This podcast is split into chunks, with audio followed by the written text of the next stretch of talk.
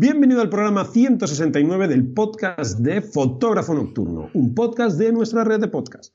Somos especialistas en cursos online, presenciales, congresos de fotografía y webinars relacionados con la fotografía. También tenemos la revista de la fotografía nocturna y cientos de artículos relacionados con las cámaras y la fotografía de paisaje. Soy Mario Rubio, director de Fotógrafo Nocturno, y presento este programa con mi compañero David Gámez. ¡Hola, David! Buenas. ¿Qué tal? ¿Cómo estás? Estoy que todavía no se me ha ido el susto. ¿Qué ha pasado, amiguete? Pues, pues que este programa lo vamos a dedicar a los accidentes que, que ocurren mientras hacemos fotografías. ¿Pero a ti qué te da miedo? ¿Que se te caiga un filtro? Sí, por ejemplo. Si yo voy, se yo voy sembrando Canon seis D por el monte... La gente que me sigue en Instagram, eh, bueno, o quizás en Twitter, habrá visto que esta semana he tenido una pequeñísima desgracia, y es que uno de mis filtros Lucroy, ¡pum!, cayó al suelo y se rompió. ¿Cuál fue el que se cayó? Se me cayó el neutro de seis pasos, que lo uso un montón. ¿Sí? Dije uso, que lo usaba que un lo montón. Usaba. Bueno, pues eso es lo que ocurre cuando uno está trabajando.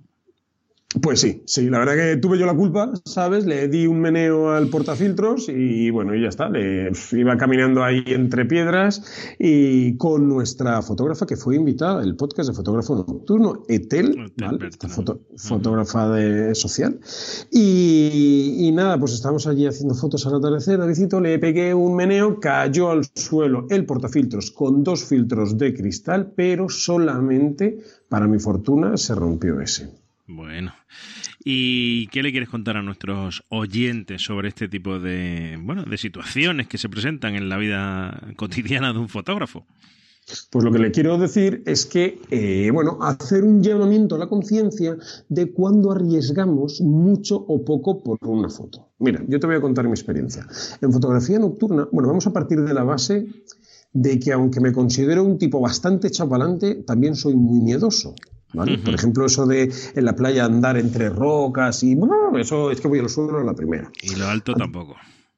¿Cómo? Lo, no, alto, las alturas... lo alto tampoco. No, no, no. Las alturas tampoco. Entonces, ¿sabes qué pasa? Que eh, haciendo fotografía nocturna, como no ves y uno va con su linterna, claro, y, e ilumina los dos tres metros más cercanos a ti, pues a mí no me da miedo. Y yo me voy metiendo en los sitios despacitos, pim pam pum, y uh-huh, ya está. Pero cuando de día... he visto aquellos sitios en los que he estado de noche, te puedo asegurar que he pensado de mí mismo que era un inconsciente. Eso es así, nada. Por eso una de las cosas que siempre comentamos aquí en el, en el podcast, para las salidas nocturnas, pues lo hemos dicho hasta la saciedad, ¿no? Es decir, procurar siempre ir con alguien, porque a veces que no nos, nos, nos metemos en sitios que... que de día a lo mejor no nos meteríamos porque no vemos bien y podemos provocar un accidente nuestro propio, que sería el, el peor de los casos. Y siempre que si hay alguien, pues te puede echar una mano, pedir ayuda. Imagínate que se te rompe una pierna a ti solo, pues se complica la situación bastante. Bueno, pues efectivamente, eso se llama prospección, ¿vale? Precaución. Cuando vayáis a hacer fotos nocturnas a algún sitio, id primero de día. Yo os voy a contar lo que hago de día. De día lo, lo que busco son agujeros en el suelo, porque es muy, muy fácil torcerte un pie, eh, un tobillo, hacerte un esguince, no te das cuenta, hay un agujero en el suelo, o tropiezas, pumba. Ahí ya tienes el primer problema. Otra cosa en la que me fijo es que si hay sitios con clavos, puede haber clavos en la pared que alguien ha puesto, yo qué sé, pues para colgar cualquier cosa en un sitio en ruinas, y ahora en verano, en manga corta, pasas, ¡zas!, y ya te has hecho ahí una buena raja en la piel. O lo pisas, y, que también yo no será la primera vez que piso un clavo. ¿Y tú sabes que un clavo saca otro clavo? Sí, en este caso eso es harina de otro costal. Exactamente. Bueno, mira, otra de las precauciones uh-huh que tomo cuando paso a algún sitio a hacer fotografía nocturna, a una casa en ruinas, principalmente si no he tenido la oportunidad de verla de día, es la siguiente. Lo primero, nada más pasar, es con mi linterna, bueno, lo primero si hay alguien durmiendo, o si hay alguien por ahí, yo qué sé, o acampando, porque claro, yo me he encontrado de todo. Uh-huh. Te puedes llevar un susto un susto súper grande. Entonces, vale, no hay personas. Genial. Lo segundo, la linterna al techo a ver si hay algo que te puede caer encima, porque hay techos eh, que están medio derruidos, hay tejas, hay techos a lo mejor que son de ramas, Así en es. fin, ver qué me, ver qué me puede caer. Y luego también en lo que me fijo es si hay pájaros. ¿Por qué? Pues porque entras a una casa en ruinas y a lo mejor hay tres palomas ahí durmiendo, y cuando tú entras con tu lucecita tan tranquilo, esas palomas, ¿qué hacen? Se asustan y, puede, y la tendencia puede ser a salir por la puerta. Salir por la puerta que estás tú, te pegan las palomas a la cara y te llevas el susto de tu vida. Te lo digo por experiencia propia. Eh, otra cosa también importante, eh, cuando vayamos a trabajar este tipo de cosas, bueno, pues cuento un poco lo que a mí me pasó, que también te puede pasar por la noche o por el día. Estando yo en Islandia, Ajá. pues cojo con mi cámara en su trípode puesto, pues lo típico, oye, me voy a poder mover hacia allí. Me echo todo el equipo al hombro y allá que vamos. Ajá. ¿Qué pasa? Que no te aseguras o bien de que la rótula esté bien apretada, cabecea, y eso hace que se desenganche la zapata de la rótula, y luego llega otro detrás y se encuentra una cámara. Que fui yo. Efectivamente. Estando fotografiando en Stokksnes, David. Claro, yo apreté, pero no lo suficiente como para, para esa caída de bola. Entonces, en el golpetón se cayó. Y cuántas millones de veces hemos apretado pensando que estamos bien afianzados para movernos y vamos, que no pasan más cosas porque Dios no quiere. Porque Dios no quiere. Pues claro. Sí, así es. En, en Stokksnes, esa montaña tan magnífica islandesa, iba yo caminando y me encontré una Canon en el suelo. Y era de David, que se le había caído, llevaba su trípode al hombro, se le había caído unos metros delante de mí y, bueno, pues no pasó nada porque me la encontré. Y afortunadamente la cámara cayó en blando y no pasó nada. No hace falta que se caiga, pero sí que por la noche hay veces que no apretamos bien las rótulas y de repente oímos un catacloc, y es que, pues, que la cámara ha pegado un golpetazo con el trípode o, o incluso se puede llegar a caer el trípode.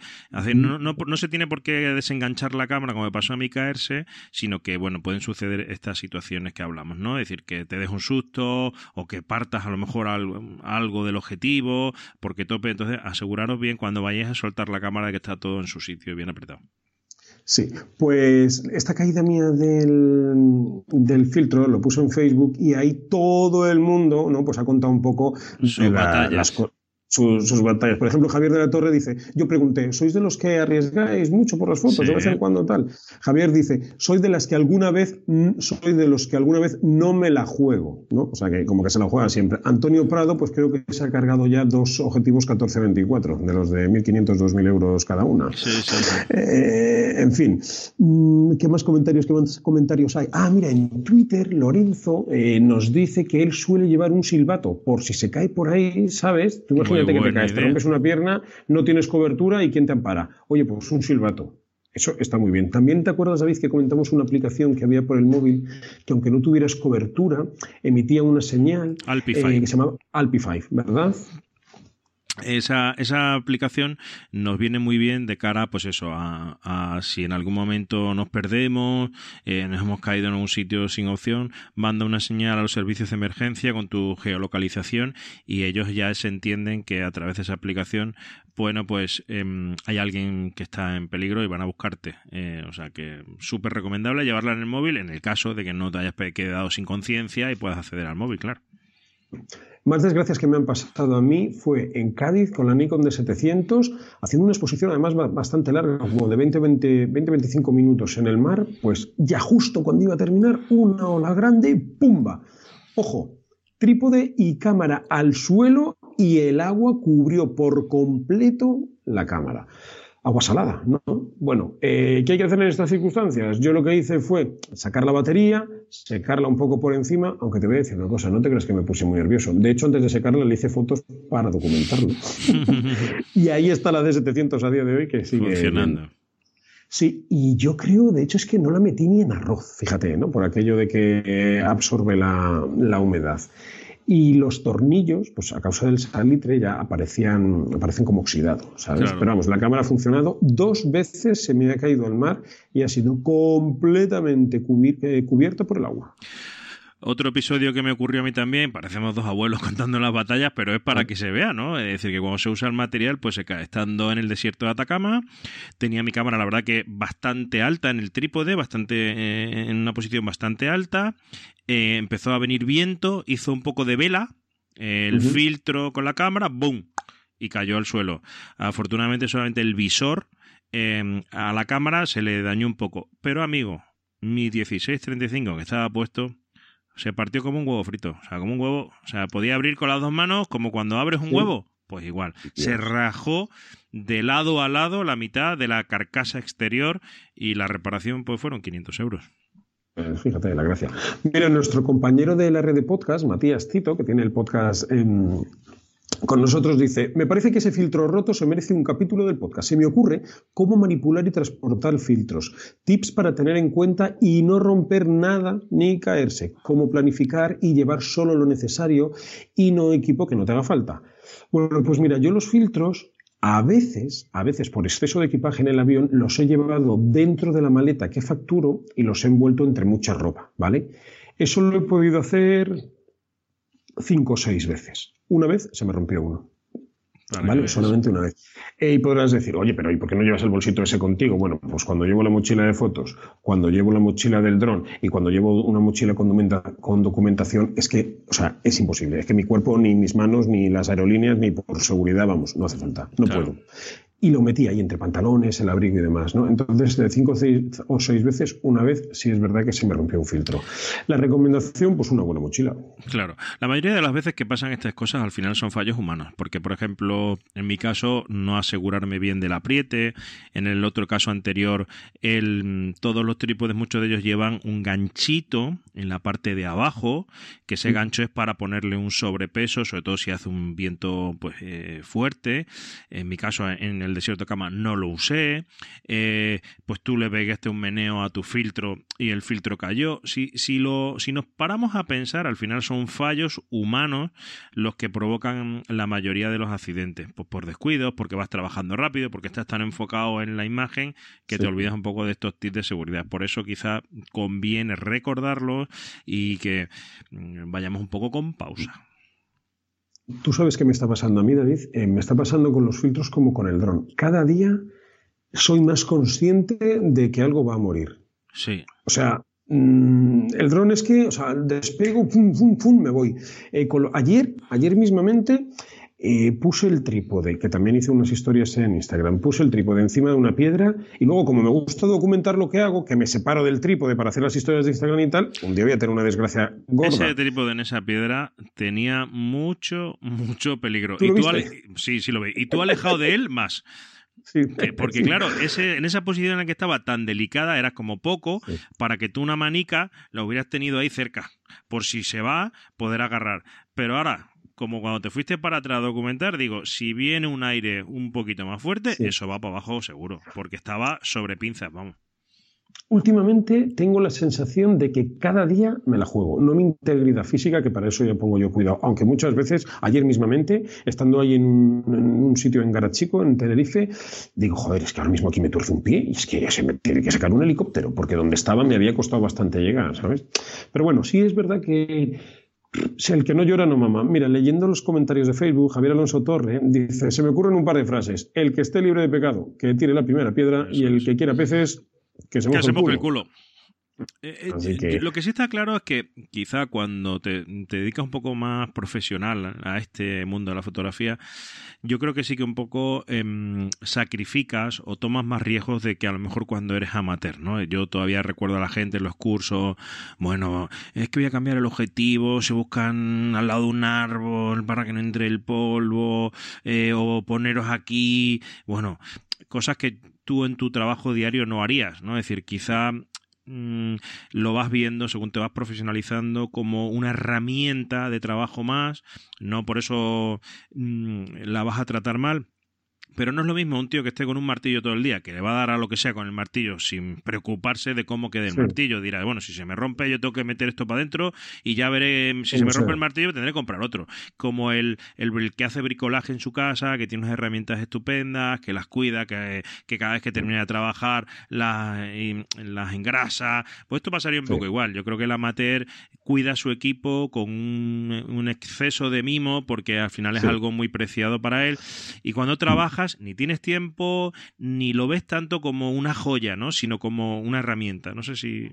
Pero escucha, que te voy a poner un ejemplo. Esta mañana estaba haciendo el amanecer, Otra vez más lo he puesto en las historias de Instagram. Os aconsejo a todo el mundo que se vaya a instagram.com barra mario-rubio, porque ahí, aparte de ir publicando todas las fotos, voy haciendo, pues, eh, son vídeos de quince segundos, si no conocéis estas historias de Instagram, que duran veinticuatro horas. Entonces, eh, me, lo hago cuando tengo una foto emocionante, por así decirlo, ¿no? Y, bueno, pues son a lo mejor siete u ocho historias que te ocupan dos minutos y ves cómo trabajo in situ. Lo que dices tú, que el profesional a veces cuida menos sus cosas porque no tiene tanto tiempo. Esta mañana, mismamente, haciendo el amanecer, el trípode en el mar, con agua salada, que se estropea con el agua salada, pues claro, se deteriora, pero no puedo estar limpiándolo todos los días. Entonces, cuando ya me va mal realmente, que me cuesta abrir y cerrar los clamps de las patas del trípode, le doy un bañito de agua dulce e incluso lo engraso un poco. Y si me va muy mal, me lo arregla mi amigo David con su llavecica que él tiene. Efectivamente. Los reaprietes, ¿no? Los reaprietes de los tornillos de los trípodes. ¿Quién, quién hace eso? ¿Qué profesional lo hace de manera habitual? Pues no. Lo sueles hacer cuando te falla, cuando ya no cierra bien, cuando ya ves que está fallando algo. Si no, hasta que no notas el fallo, tú no, no te da por... Y cuando eres amateur, de vez en cuando te coges el trípode, lo, lo limpias, lo limpias en casa, un día que no vas a salir, te coges todo el equipo y le pegas una vuelta. Y, y nosotros quizás eso lo hacemos pues cuando vas a enfrentarte a algún trabajo el primer día. Y, y de, yo ayer llegué de trabajar, de grabar pues una novedad que veremos en breve, y la mochila se, se soltó ahí en, en la habitación con todo dentro. Y hasta hoy, o sea, ahí no, ni la he abierto. Y lo suyo, o recuerdo mi época más de amateur, yo hubiera llegado, hubiera sacado el equipo, lo tenía en su estantería, lo hubiera limpiado, luego esa estantería la tenía cerrada con un cristal para que no entrara polvo, oh. Las bolsas hubieran quedado limpias. Olvídate. Claro. Mira, más recomendaciones. Las mochilas, cuando vayáis varios amigos y los, las metáis en el maletero del coche, las mochilas se cierran, aunque estén en, la, en, la, en el maletero del coche y no lo vayas a tocar, se cierran. ¿Por qué? Porque ahora voy yo al maletero del coche, lo abro, quiero coger mi abrigo que está al final del todo, necesito sacar tu mochila un momento, es de noche, cojo tu mochila, la saco y como está abierta, ¡zas! Todo el equipo al suelo. Otro clásico. Otro clásico muy islandés. Abro el portón del coche y ¿qué es lo que pasa? Y se caen las mochilas. Y se cae la mochila. La de Mario se cayó, no te exagero, por lo menos cinco veces. Y la de David de Espada también otro par de ellas. El, el coche lo llevábamos muy, muy, muy, muy, muy, muy cargado, ¿vale? Éramos cuatro personas y eran cuatro maletas grandes más una de comida, cinco maletas grandes, ¿vale? Luego cuatro equipos fotográficos grandes, y como ya sabéis que son nuestros equipos, más dos maletas de dron, con los cuatro trípodes sueltos y toda la ropa de abrigo. Éramos cuatro personas, llevamos un coche de siete plazas y, y no estuvo pequeño, pero vamos, no, no sobraba no. ni un centímetro. Entonces, ¿qué pasa? Que cada vez que parábamos a un sitio y abríamos la puerta de atrás para coger la mochila, mi mochila, que era la última que se metía, ¡pum!, al suelo, ¡pum!, al suelo. Por eso también es, por fin... eso es. Por eso también es importante tener una buena mochila, porque fíjate que tu mochila se cayó cuatro veces y al equipo no le pasó absolutamente nada. David, nuestra mochila, ¿qué mochila es? La mejor mochila que existe en el mundo entero. Think Tank, eh, de Think la Tank, Air, Think Tank. Tank, la Airport, el modelo sí. Airport. Bueno, pues eso. O sea, es, es la mochila más dura, con las mejores correas, las mejores ruedas. O sea, le puedes pegar diez mil patadas y tirarla por un barranco abajo que, joder, no falla, ¿eh? No falla, no. Y ya te digo, por lo menos se cayó cuatro o cinco veces y el equipo intacto. No le pasó nada a ninguna cosa de la que iba dentro de la mochila. Si compramos una mochila que los acolchados son peores o que no tiene refuerzo, pues ahí te piensas que llevas algo y cae la mochila al suelo y has partido algo del equipo. Mm, básico también, pues, protegerlo, ¿no? Porque estas cosas pasan, es que la primera vez que se cayó, no, las otras sí que nos la esperábamos, porque ya de hecho agarrábamos alguna vez, pero la primera vez que se cayó no esperábamos, no nos dimos cuenta, no esperábamos que al abrir se fuera a caer, y se puede caer perfectamente, y duele, ¿eh? Ver cómo hace tu mochila con todo su equipo dentro, ¡clac! Y, y, ah, con, y, el portátil, y, y con, con el portátil, y con el portátil. Dios. Ay, Dios, mira, como hemos dicho, la mochila que utilizamos y que nos gusta un montón, dejamos aquí en las notas del programa un enlace a la página web donde, a mi página web, a fotógrafo nocturno punto com, donde tenemos un artículo hecho precisamente sobre la mochila, y bueno, ahí cuento un poco pues el tamaño, además se ve cuando la meto en el avión, que cabe, etcétera, etcétera, ¿vale? Aprovecho para decir también que Las notas del programa van a ir eh, en la web donde está el episodio del podcast, ¿vale? En podcast punto fotógrafo nocturno punto com. Ahí eh, vais a ver todos los enlaces que comentemos. La descripción es verdad que la podéis ver en vuestro reproductor habitual, pero luego ya si queréis ver mmm, eh, todo lo que vosotros vamos comentando, como este enlace que acaba de comentar Mario, os pondré el enlace que os lleva a la web del episodio, donde ahí ya veréis todos los enlaces.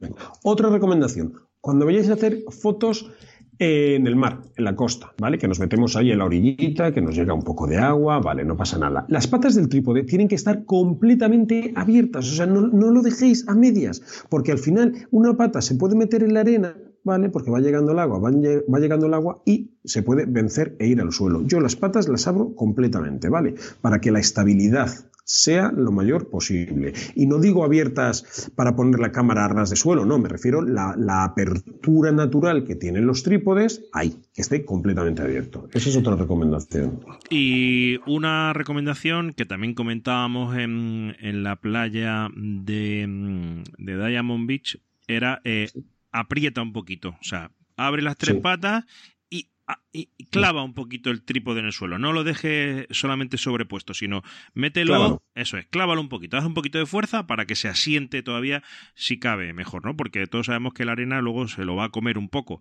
Entonces, apriétalo un poquitín.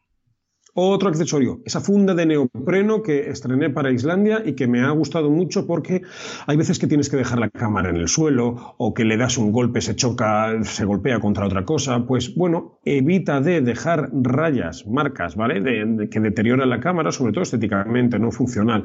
Y aísla también un poco de la humedad. Aunque las cámaras profesionales están selladas herméticamente y bueno, pues están hechas de, de unos materiales que aguantan la lluvia sin problemas, pero hay que tener cuidadito. Y estas fundas de neopreno, que no suelen costar más de veinte a treinta euros, yo la compré en B and H en Nueva York, pero se puede comprar también por Amazon, pues eh, sobre todo para las cámaras que no estén selladas, que hay mucha gente que se preocupa de la lluvia, ay, ay, que le ha caído una gota, que se me rompe, no os preocupéis, o sea, las cámaras, aunque no estén selladas, yo diría que aguantan, vamos a decir, unas gotitas, ¿no? Porque recibo correos que, Mario, le ha caído una gota y estoy a punto de morir del infarto. No, no te preocupes, hombre, no te preocupes. No te preocupes. Si eres muy hipocondriaco, una de estas funditas de silicona os puede venir eh, de rechupete.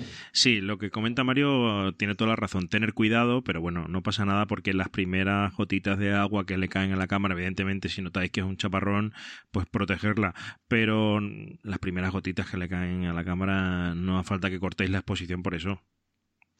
Mira, ¿tú tienes problemas con alguna gotita? En la cocina. Y hasta aquí el programa. En la cocina, en la cocina tengo una gotera que gracias a Dios ya me han reparado, pero sí he tenido una gotita, sí. Bueno, noctógrafos, pues ya sabéis, por favor, tened cuidado cuando salgáis a hacer fotos, no vayáis solos, no vaya a ser que tengáis algún problema, dejad dicho en casa o alguien dónde vais, eh, como recomendaciones de seguridad, la app, la aplicación Alpify para los móviles, que podéis ejecutarla, ¿vale? El iPhone también tiene una opción que si dejas pulsado un botón puedes llamar al uno uno dos, y el silbato que nos recomendaba nuestro amigo Lorenzo. Tener mucho cuidado cuando entréis de noche a ruinas, mirad el techo si hay algo que se puede caer, clavos en el suelo para pisar, que te arañas, agujeros en el suelo, etcétera, etcétera. Davidcito. Me encantaría que nos dejarais en los comentarios del programa, en la web, pues más ideas o más ocurrencias que vosotros tengáis y así complementaremos a este audio pues todo, eh, todas vuestras ocurrencias o todas vuestras medidas de seguridad. Sin más dilación, lúmenes a casco porro. Un abrazo y buenas fotos. Chao. Chao. Perfecto. Oye, me estoy oyendo, yo no sé si es...